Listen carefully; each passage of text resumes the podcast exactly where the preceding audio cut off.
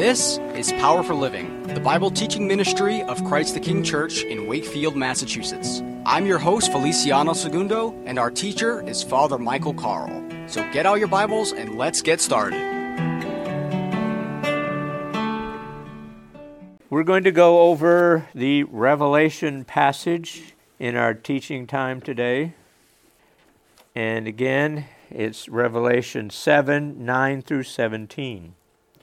After this I looked, and behold, a great multitude that no one could number, from every nation, from all tribes and peoples and languages, standing before the throne and before the Lamb, clothed in white robes, with palm branches in their hands, and crying out with a loud voice Salvation belongs to our God who sits on the throne and to the Lamb.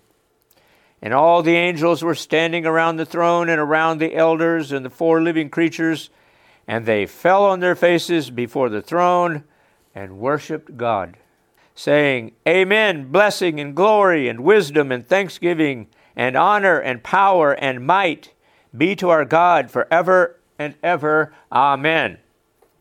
Then one of the elders addressed me, saying, Who are these, clothed in white robes, and from where have they come? And I said to him, Sir, you know. And he said to me, These are the ones coming out of the great tribulation. They have washed their robes and made them white in the blood of the Lamb. Therefore, they are before the throne of God and serve him day and night in his temple, and he who sits on the throne will shelter them with his presence. They shall hunger no more, neither thirst any more. The sun shall not strike them, nor any scorching heat. For the Lamb in the midst of the throne will be their shepherd, and he will guide them to springs of living water, and God will wipe away every tear from their eyes. Now, what we have to note, the first thing is John starts this section with the words, after this. Well, what is he talking about? He's talking about the sealing of the 144,000 Israelites or Jews who have been marked for service for the Lord during the tribulation time. 12,000 from every tribe. And so John has witnessed this. And so he says, After this I looked, and behold, a great multitude that no one could number from every nation, from all tribes and peoples and languages, standing before the throne and before the Lamb, clothed in white robes with palm branches in their hands. What this does first is to show the success of the gospel. For obviously, the gospel, according to this, has gone all over the world and reached innumerable people. In other words, what John is witnessing here is a mind blowing number of people in front of the throne. And what are they doing? They're worshiping. Now, let's take note of something here again. This is the second time that we've been told about this great multitude of people surrounding the throne. We talked about this last week because it was in our Revelation passage then. So, why do you think that this would be pressed home a second time in the book of Revelation? Why is it here again? Is to drive home the point if you didn't get it the first time from Revelation 5. There are going to be people from everywhere in front of the throne. And what this means is, again, there is no room for racism or discrimination in the kingdom of God. So we I imagine John was hoping we'd get it the second time. Because Martin Luther King Jr. still said, 11 o'clock in the morning on Sunday is the most segregated time in the United States. And that should not be the case. We should be open to everyone. Now, here is probably the most serious reason that discrimination of any kind is wrong. And I also want to make note of the fact that heaven displays the perfect example of diversity. Everybody. Now, the reason, back to the previous point, the reason that this is wrong is that if we are discriminating against someone because of their skin color, their eye configuration, the color of their hair, or the ethnic heritage they have, we are probably, no, no probably about it, we are discriminating against someone whom the Lord has accepted into his family. And how can we, in good conscience, reject someone who the Lord says is okay? Amen? Amen? Now, we will be different in the kingdom of heaven. We will look like we do now. For some of us, that's unfortunate. but for others, it's okay. But we will be different. We will be individuals in the kingdom of heaven. Why else would God create so many different kinds of people if when we got before the throne, he wanted us to look all the same, sound the same. Now, John also tells us they have palm branches in their hands. Now, these palm branches remind us of Jesus' triumphal entry into Jerusalem, where Jesus was also praised as Savior and King. The word Hosanna means save now. Now, palm branches in ancient Israel were emblems of victory. It shows us this great multitude celebrates an amazing victory. The palm, the ensign of triumph, indicates most certainly a conflict and conquest. And on, as on earth, palm would not be given if not won, we may conclude that the Lord would not have distributed the prize unless there had been a preceding warfare and victory. We're all aware of the fact that we're living in occupied territory, right? And that we are in, at war, as it were, spiritual warfare against the kingdom of darkness. So, it was appropriate that those people are having palm branches because if they're up there before the throne, they have won a victory. So there they are, worshiping the Lord, shouting at the throne, and they are living eternally in victory. From the very fact that the glorified carry palms, we may infer that they did not come from beds of sloth, or gardens of pleasure, or palaces of peace, but that they endured hardness and were men trained for war, says Charles Spurgeon. You should have known that we couldn't go through one sermon without a quote from Spurgeon, okay? Now, verse 10 and they and crying out with a loud voice salvation belongs to our god who sits on the throne and to the lamb. Let's take note of the kind of voice they used. Loud. So do you know what that means?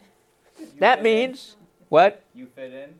But it's okay to shout amen in the service when you hear something in the sermon that resonates with you. It's okay to sing loudly and not, it's okay to belt it out because that's what you're going to be doing in front of the throne. So you better face the music. It's okay to laugh here face the music that you are going to be singing at the top of your voice in front of the throne because you're going to be doing it anyway. All right, verse 11. All join in. Angels standing around the throne and around the elders and the four living creatures. And what did they do? They fell on their faces and worshiped God. Worshiping. That's what's going to be going on also. Lots of singing and lots of worshiping. Verse 12, saying, Amen, blessing and glory and wisdom and thanksgiving and honor and power and might be to our God forever and ever. Amen. The worship doesn't convey those traits to God. He already has all of those. The worship then is acknowledging that God is already these things. Blessing and honor and thanksgiving and honor and power and might be to our God. So he is a worthy God. He is worthy of our worship. He is worthy of our attention. He is worthy of being taken note of throughout the entire day. He's worthy of receiving our thanksgiving for a blessing received or for just the sense that, wow, God is so awesome. And I have peace in my heart because Jesus is Lord and He's sovereign over all and He is in control of everything. There's nothing happening to any of us that He doesn't know about. But we're not going to pray to Him and have God say, Oh, I didn't know that. You can pray every time confidently, knowing that you're talking to somebody who knows you're suffering. He knows it more than we do, and we can confidently pray, believing and knowing that we're talking to the one who has it all under control and in his hands. Amen? Now, Verse 13 Then one of the elders addressed me, saying, Who are these, clothed in white robes, and from where have they come? And I said to him, Sir, you know. And he said to me, These are the ones coming out of the great tribulation. They have washed their robes and made them white in the blood of the Lamb. It was important that John knew the identity of this great multitude but he didn't know that he should ask. So one of the elders prompted him to ask. These are the ones who come out of the great tribulation. This vast multitude from every tribe and tongue and nation are those rescued for God's kingdom in the period of the great tribulation. They had trouble on the earth during the great tribulation. In the ancient Greek grammar of this passage, the is emphatic. This was a time of great tribulation for this multitude. This leads many to believe that most, if not all, of these are martyrs from the great tribulation. And so there they are in heaven, all together and intact, worshiping before the throne. They've come through the tribulation, but they survived until they were martyred, probably. And with that, they are grateful to the Lord that they were received into heaven during the tribulation. So, if any of you have ever listened to any of these prophecy aficionados preaching, who saying, well, once you miss the rapture, you're in deep trouble. Not so. You can still be saved in the tribulation, but you might have to lose your head to do it. So, but salvation is possible even during the tribulation. Otherwise, why would God consecrate 144,000 Jewish witnesses to preach the gospel during the tribulation if it was not possible for someone to still get saved during the tribulation? Amen? Amen. All right, now let's move on. 15, 16, and 17. Before the throne, in his presence. That is a good place to be in His presence. But do you know we can be in His presence down here, right now, because we're in His presence right now. Do we realize that? We are in the sanctuary of the Lord. He's interested in the fact that our heart is devoted to Him and that we are worshiping Him with His people together on this side of eternity.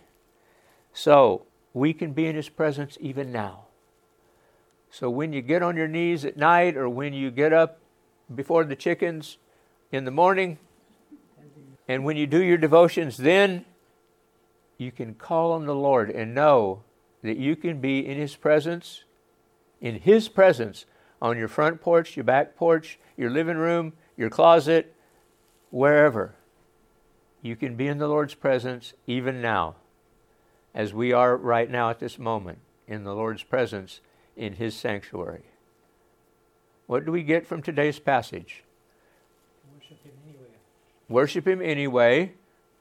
But the other point from the beginning is discrimination has no place in God's kingdom. And we're going to be worshiping for eternity. So let's practice here so we can be ready when we get there. Amen. Thank you so much for joining us for this week's edition of Power for Living. If you happen to miss any of our other programs, be sure to go to our podcast page at christthekingnorthshore.podbean.com. And you can also visit our website at www.ctknorthshore.org. If this program has been a blessing, feel free to let us know. Write us at Power for Living, care of Christ the King Church, 4 Railroad Avenue, Suite 309 in Wakefield, Massachusetts, 01880 or you can also send us an email at christthekingnorthshore at gmail.com. You can be a part of this gospel ministry by becoming a patron of Power for Living. You can find out how by clicking the Become a Patron button at the top of our podcast page. That's it for this week, and until next time, remember that Jesus is your power for living.